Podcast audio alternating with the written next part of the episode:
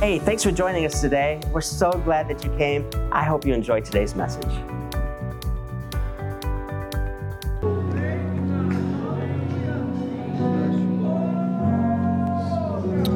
There's somebody who's watching us today, and you're a person who looks at everything with skepticism, and you've wanted to know God personally, but you're always going, I don't know if I can receive God like that. I have a hard time with that church. I have a hard time with those people. I have a hard time with the way Christians conduct themselves. I don't know who this is for, but God's showing me that there's somebody watching right now. You're looking for God, but you don't want to find him that way. I'm here to let you know that humans will fail you, but God will never fail you. Don't worry about that stuff. I'm here to give you the word of God today, but I'm a human and I will make mistakes. Don't put your faith on me. Don't put your faith on anybody else. So if things seem shady, it's because everybody needs Jesus. Everybody makes a mistake, but God is real and God wants you to know him personally. There's somebody watching who needs to hear that right now. Stop thinking about that stuff. Go after God. Don't go after God's people. Go after God. Amen? Lord Jesus, I thank you so much, God, for the truths you're depositing in our heart this morning. Thank you for your presence. Thank you for your experience. We give all things to you this morning. I pray that you just get our hearts and our minds out of our own way so that we have a clear, direct line to you as we talk about you, as we worship you. In Jesus' name. Come on, can we all say together? Amen. Amen. Have a seat if you're ready. God is in the house. Man, I forgot how tall. I'm a little guy. I'm a short guy. Thanks, Clint. And this thing is, I'm probably going to walk around this thing a lot because I don't do well with this. Praise the Lord. Happy Mother's Day to all you moms, all you grandmothers and great-grandmothers and spiritual moms and foster moms. And I mean, Pastor Rich said this morning, none of us would be here without our mom. And that's super true in so many ways. Praise the Lord. I'm grateful for my wife who's with my kids at home right now. It's not just for my kids. I would be a mess without my wife. So thank you, honey, for taking care of me as well.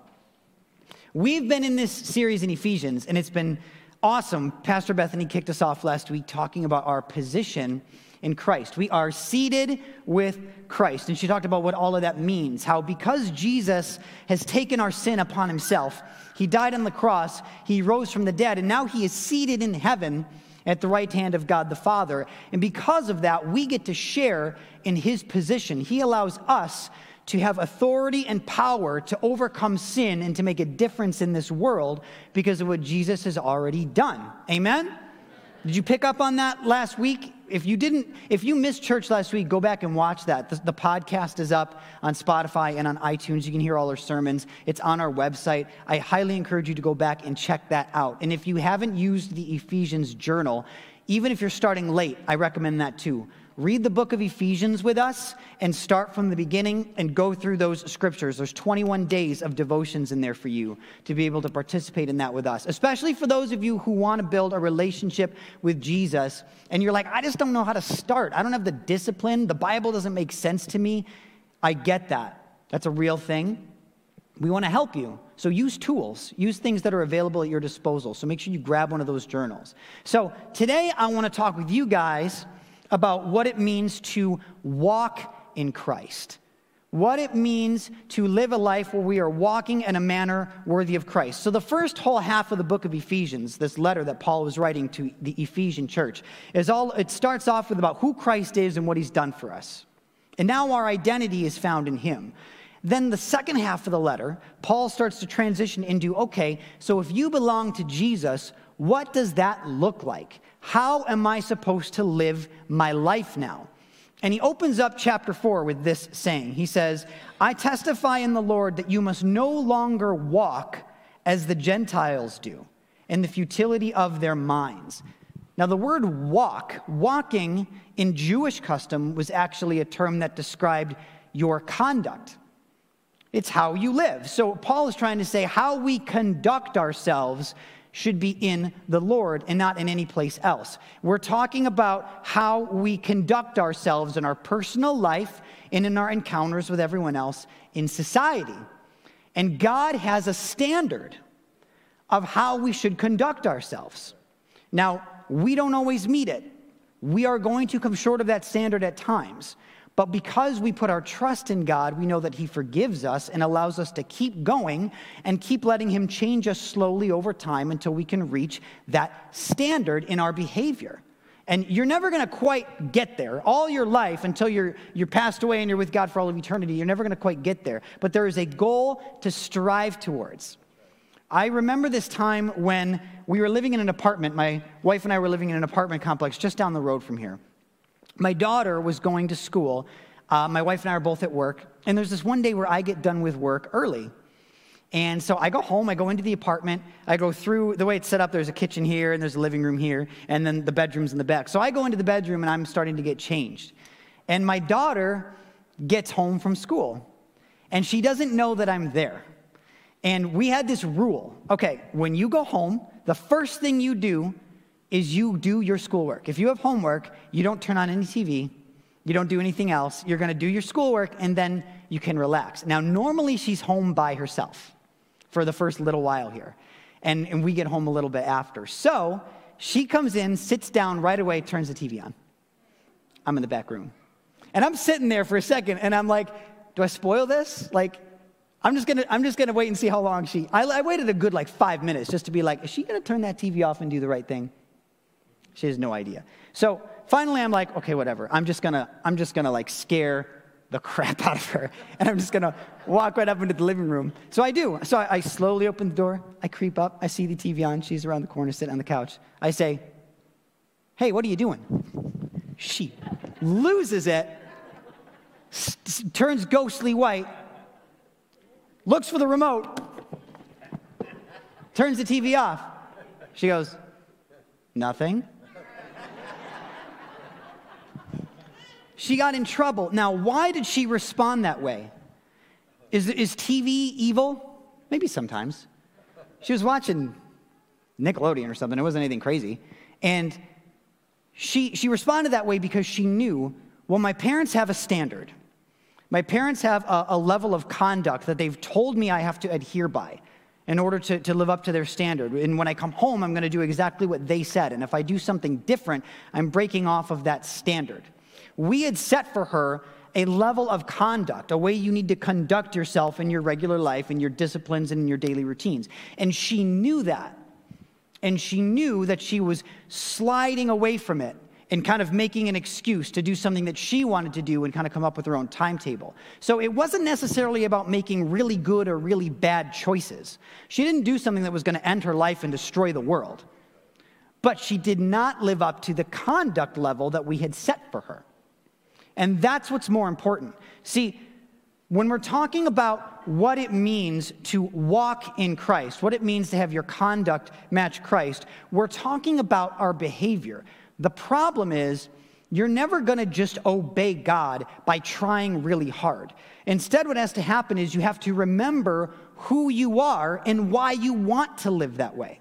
It goes back to your identity. So if I can sum that up, I would say this. Your choices have to come from a changed life first, and that changed life will then produce good behavior. Identity first, good behavior second. Now, Jesus did not die on the cross just so that you could make good choices.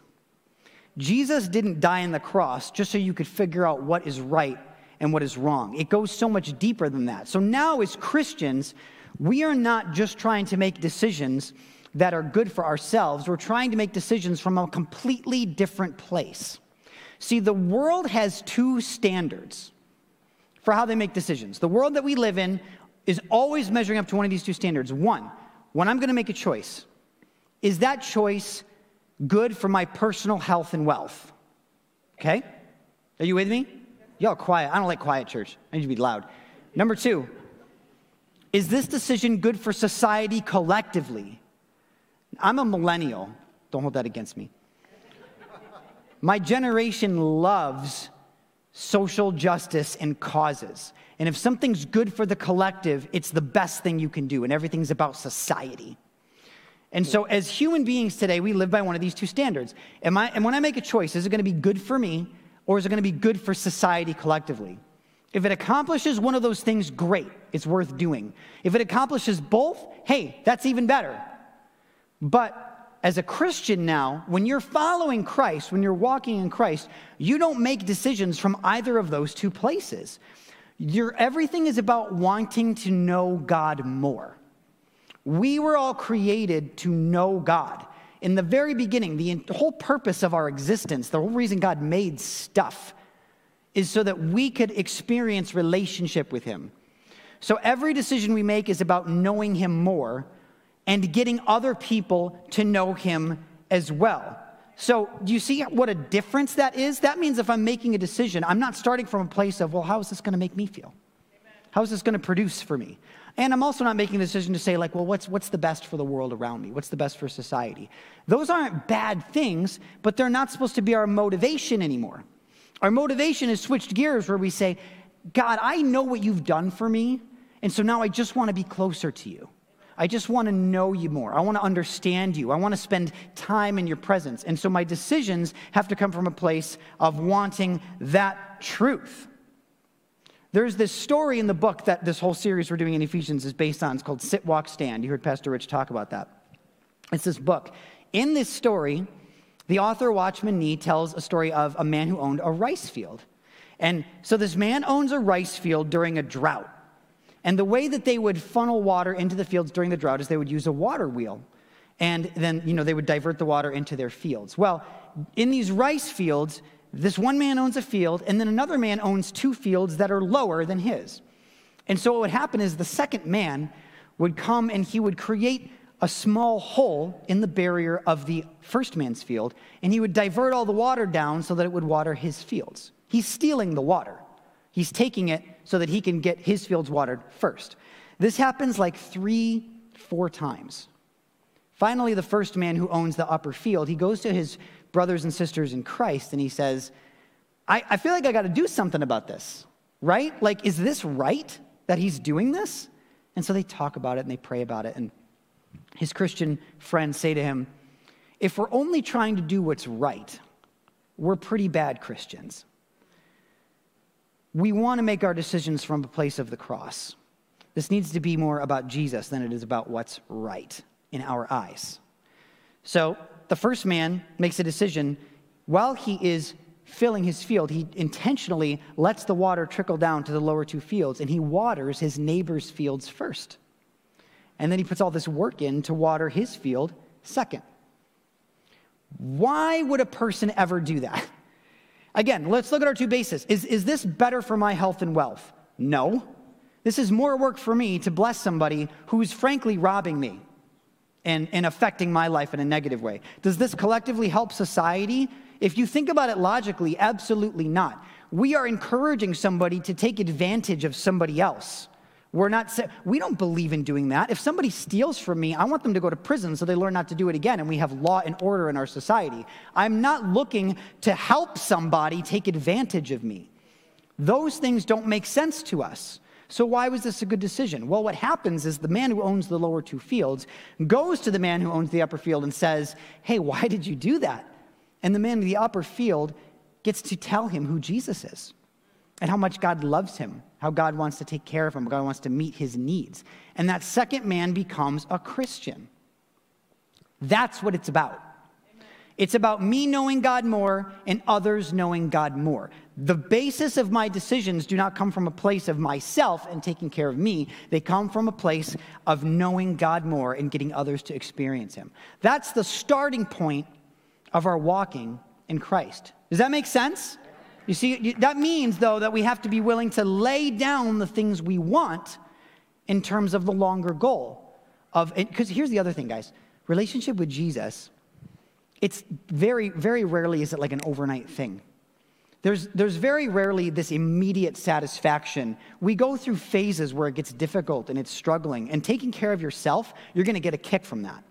Your mind and your brain and your body are going to get a kick out of you meeting your needs first. So it's hard to put that aside to be able to play the long game and say, you know what, God, I want to be closer to you. And that you're going to be able to see growth, but you got to play for the long haul with God. You got to put those things aside.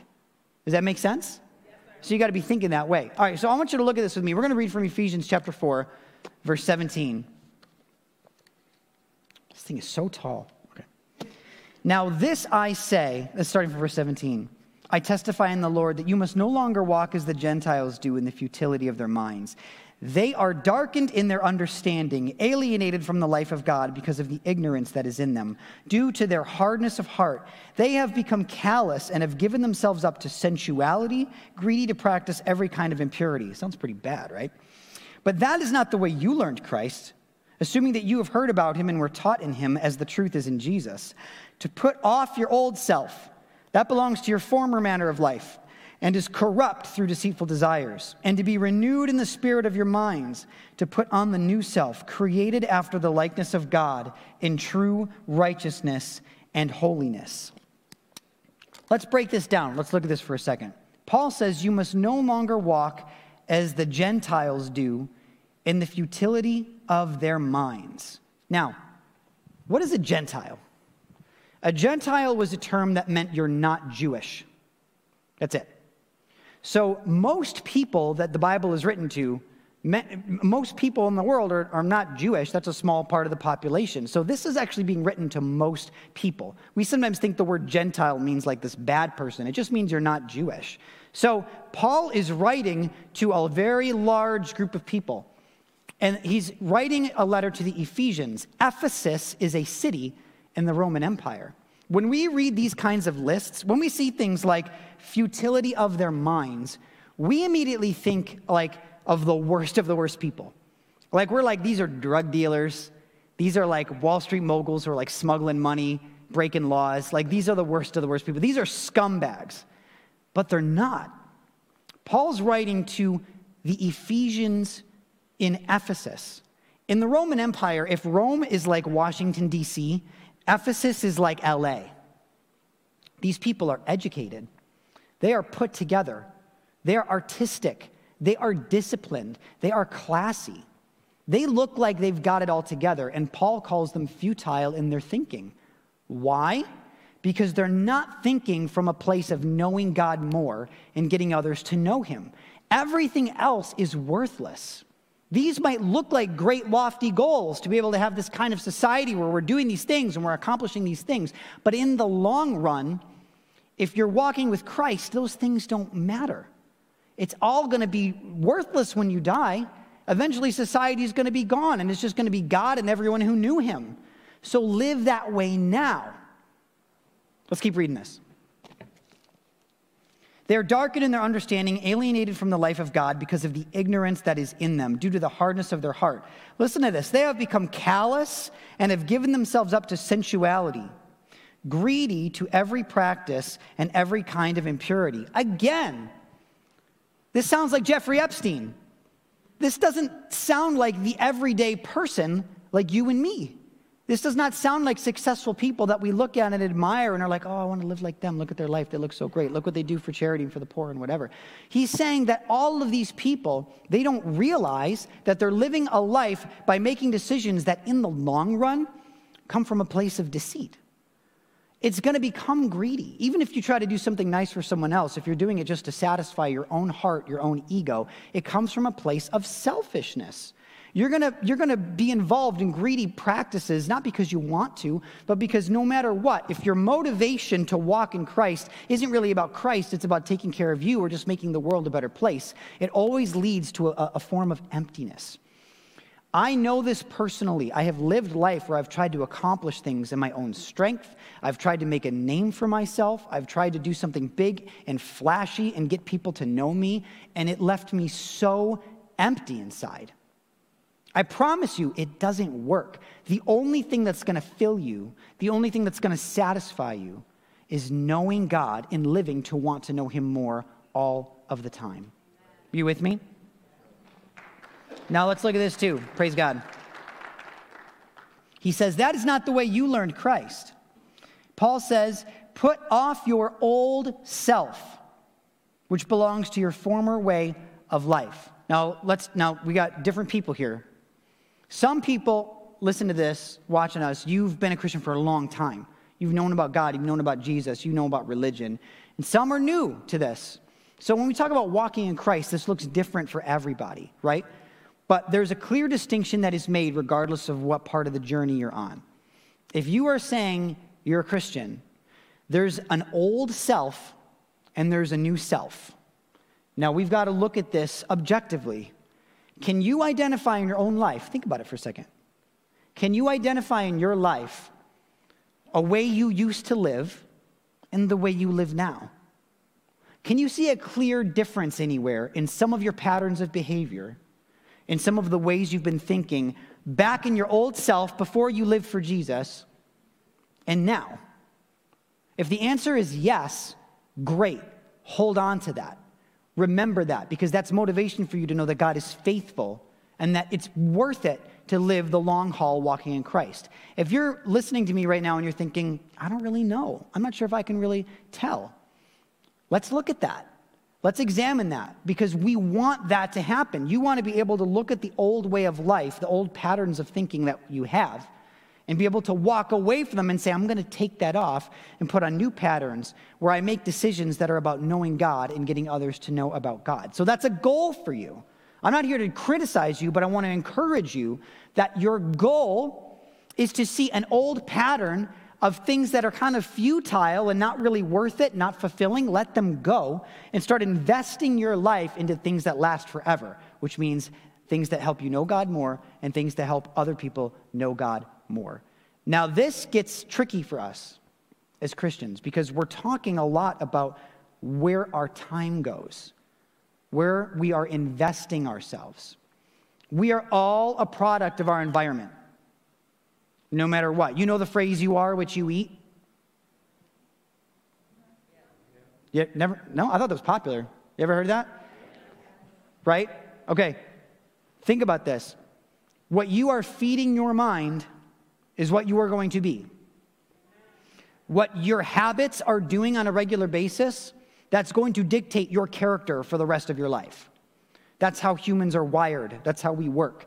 The things you're doing now will not randomly produce a different result later. So we have to stop and be intentional about how we are investing our time.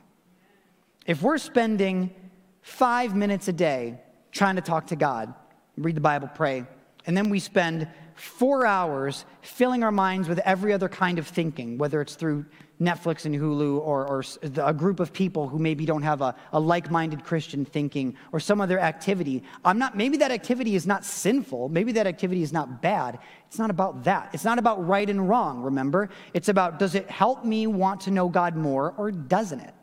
How much time am I giving to those things? Because what you put in your mind is going to determine your priorities.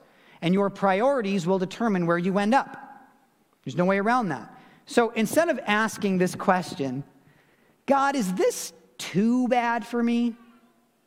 Don't even ask that question. Ask this question. God, is this gonna hinder me getting to know you more? That's the question you want to ask before you make a choice, before you make a decision. If I put this in front of my eyes, God, is this gonna make it more difficult for me to get to know you more? Is this going to make it harder for me to live for you if I put this in front of my eyes, if I put this in my mind, if I spend my time doing this? I tell you, it's amazing how we go through life sometimes and we spend no time with God and tons of time in everything else. And then the crisis comes and we cry out and we go, oh God, I need help. God, save me. But there's no reservoir of faith that we believe God's going to even do what we're asking for because we don't know him. We haven't spent time with him. And it's amazing. You can cry out all day long, I rebuke this in Jesus' name. But there's no storehouse of faith that God's going to come through because you haven't spent any time there. You know what I'm saying? Think of it this way too. If you're a person, if you don't have a relationship with Jesus and you're watching this right now, or maybe you're starting a relationship with Jesus, but you have no discipline, you have no time. Hey, that's okay. 5 minutes is good for you. That is a great start. Make a routine habit every day, even if it's for a couple minutes a day. You're going to start to create a habit where at least you're putting God first. And you watch, that's a seed that will grow. That will start to overflow and stretch into other areas and other chambers of your life that'll help dictate your decisions. And over time, you're going to get hungry for more. you consistently spend 5 minutes. I'm not trying to put down the 5 minutes thing, because if you spend 5 minutes a day with God, you're going to get a hunger that's going to make you want to up that to 10 minutes. Then it's going to make you want to up it to 15 minutes to a half an hour. And then you're going to get to a point where you're spending more time with God, but now you're reevaluating the other things you put your time in. You know, I always watch like 4 hours of TV at night because I just need to veg and I'm tired, but I feel like that's not making me actually feel rested and relaxed. It's not giving me what I want. I want to spend more time with God. So now you're putting more time in with God, but you're spending even less time in things that are not of God. Again, not because maybe you're not watching something filthy, but it's not about that. It's about whether or not it consumes you and fills you up with the presence of God. Spend more time doing things that fill you up with the presence of God than things that don't. Spend some time listening to worship music. I know sometimes there's types of music we don't like. There's worship artists out there. I'm like, I don't know if I care for this, but there's a lot out there. Explore, look around, feed your mind and feed your entertainment with things that reflect who God is and things that are about Him. Because otherwise, how are you feeding your ability to make choices that make you want to get to know God and make you want to get others to know about God? You with me?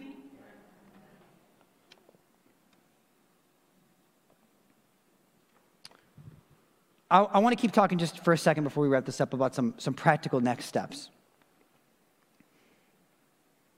Every day, you are going to be faced with a natural inclination in your mind and in your flesh. Your flesh is your body, your earthly self. Every day, you're going to feel this natural inclination to want to satisfy it somehow. This is normal. Our brain chemistry is wired to want to appease fatigue and quell pain and hurt. What we're not used to is the fact that the things we find in life that give us that rest and that peace, they're incredibly temporary. They're like drugs. They're meant to give you a quick fix and then leave you needing more than the last time. So I'm not against, listen, rest is important, relaxing is important. I don't want you to misunderstand what I'm about to tell you here. But ultimately, the things that you do to feed yourself and give you the kind of inner peace and the ability to kind of get through life and cope with life, those things aren't actually helping us like we think they are. Spending time with God actually helps. But again, we don't always notice that because we live in a society where we have the attention span of a goldfish. That's like a science thing. I'm not using that as like a catchy phrase. Like the youngest generation right now, they think their attention span is roughly 8 seconds. It's pretty small. And I can tell from some of your faces, you're like, I didn't know it was that high. Yeah, 8 seconds now seems like a long time. And we just came out of COVID, 2020, where we were experiencing life very remotely. Everything's loaded with ads. Everything is look at it for a second and swipe up or swipe left or swipe right. And, you know, our brains are designed to go, I mean, I'm sure there's some of you who are finding a real hard time paying attention to me right now because I've been talking 15 minutes and that's not normal anymore. I get it.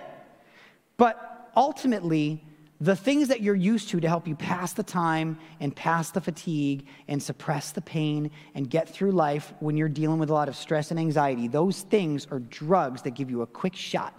They're not going to do the job. One thing does the job. Funnel in some time with Jesus. Even when you don't feel like it, great. Your feelings are probably wrong. That's okay. Do it. Invest in it. There's an app called the YouVersion Bible app. Oh, good. We got people using it. There's others too. There's tons of Bible study tools out there and they're free. And if you're like, I don't have the discipline to start doing this and I don't know what I'm reading half the time, download the app, find a reading plan. Some of them are short, like 5-7 days. You can invite friends to do it with you, to hold you accountable. Get somebody to do this with you and start spending those devotions every day and start creating a space where you're funneling in things that are good and things that are not garbage. And you're going to see different results in your life. So the two things I want you to remember, I'm wrapping this up. I'm going to have the worship team come on back up and we're going to close this by spending more time in God's presence. But these two big things I want you to remember, right? I need you to know that if you've decided to follow Jesus or if you want to follow Jesus, recognize this. The decisions you make come from a place of wanting to know God more and wanting others to know God more. It does not come from a place of taking care of yourself or just making the world a better place. You won't even make the world a better place. You'll try, and the same problems will recur, and we'll revert back to where we were before because nothing works. Only getting people to know Jesus actually makes society better anyway. So that's why that's our goal. If I get somebody to change their behavior, but they don't know Jesus, that does nothing. That behavior won't last. Eventually, they're going to do something to tick off somebody else. The one thing that matters is you knowing God and others knowing God. The other thing is, okay, feeding myself. What is my mind? What are my eyes? What is my body doing? I want to make a decision where my conduct reflects Christ. You got to spend time with him. You got to get to know him. Right? All right. So when we go home today, we're going to do something about that, right? Amen? Bow your heads with me. I'm going to pray. Heavenly Father, I pray that those here watching us today, those of us in this room, God, that we will start to see the things in our life that we've made excuses for. God, things that weren't sinful, but they're just things. They're insignificant. They're futile. They're empty. I pray that you start to show us what those are and help us in this moment today to just begin to let go of them and say, I can do with less of that. I don't need that. I need more time with Jesus. God, begin to reform our priorities. Come into our heart and help us to begin to restack the building blocks of our lives so there's a stronger structure there that's built on Jesus. God, for those watching right now who don't have a relationship with Jesus and we're like, I don't know how I feel about God. This is all new to me. I pray that you show them, God, that you will satisfy them more than anything else their life could ever produce. I pray, God, that you make it clear that walking to know God more, that walking to tell others about God is the greatest decision they can make and that they would never regret it, that it will do more for them than anything else. I pray that you just open their hearts and their minds to be able to receive that truth because everything is about you.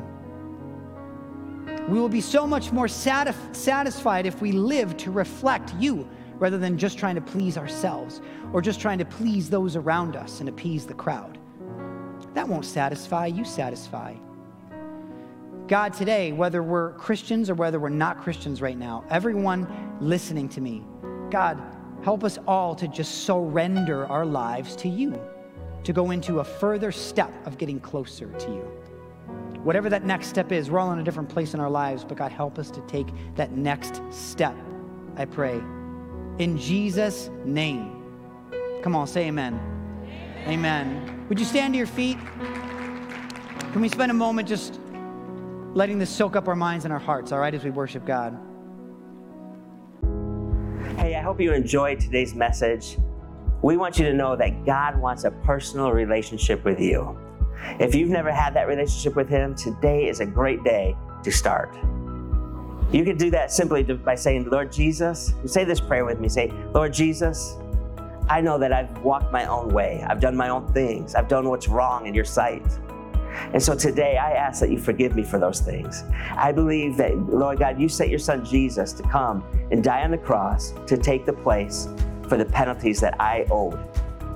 Thank you for forgiving me. Thank you for taking my place. And thank you, God, that right now that you are cleansing me from all unrighteousness and everything I've done wrong that has separated me from you.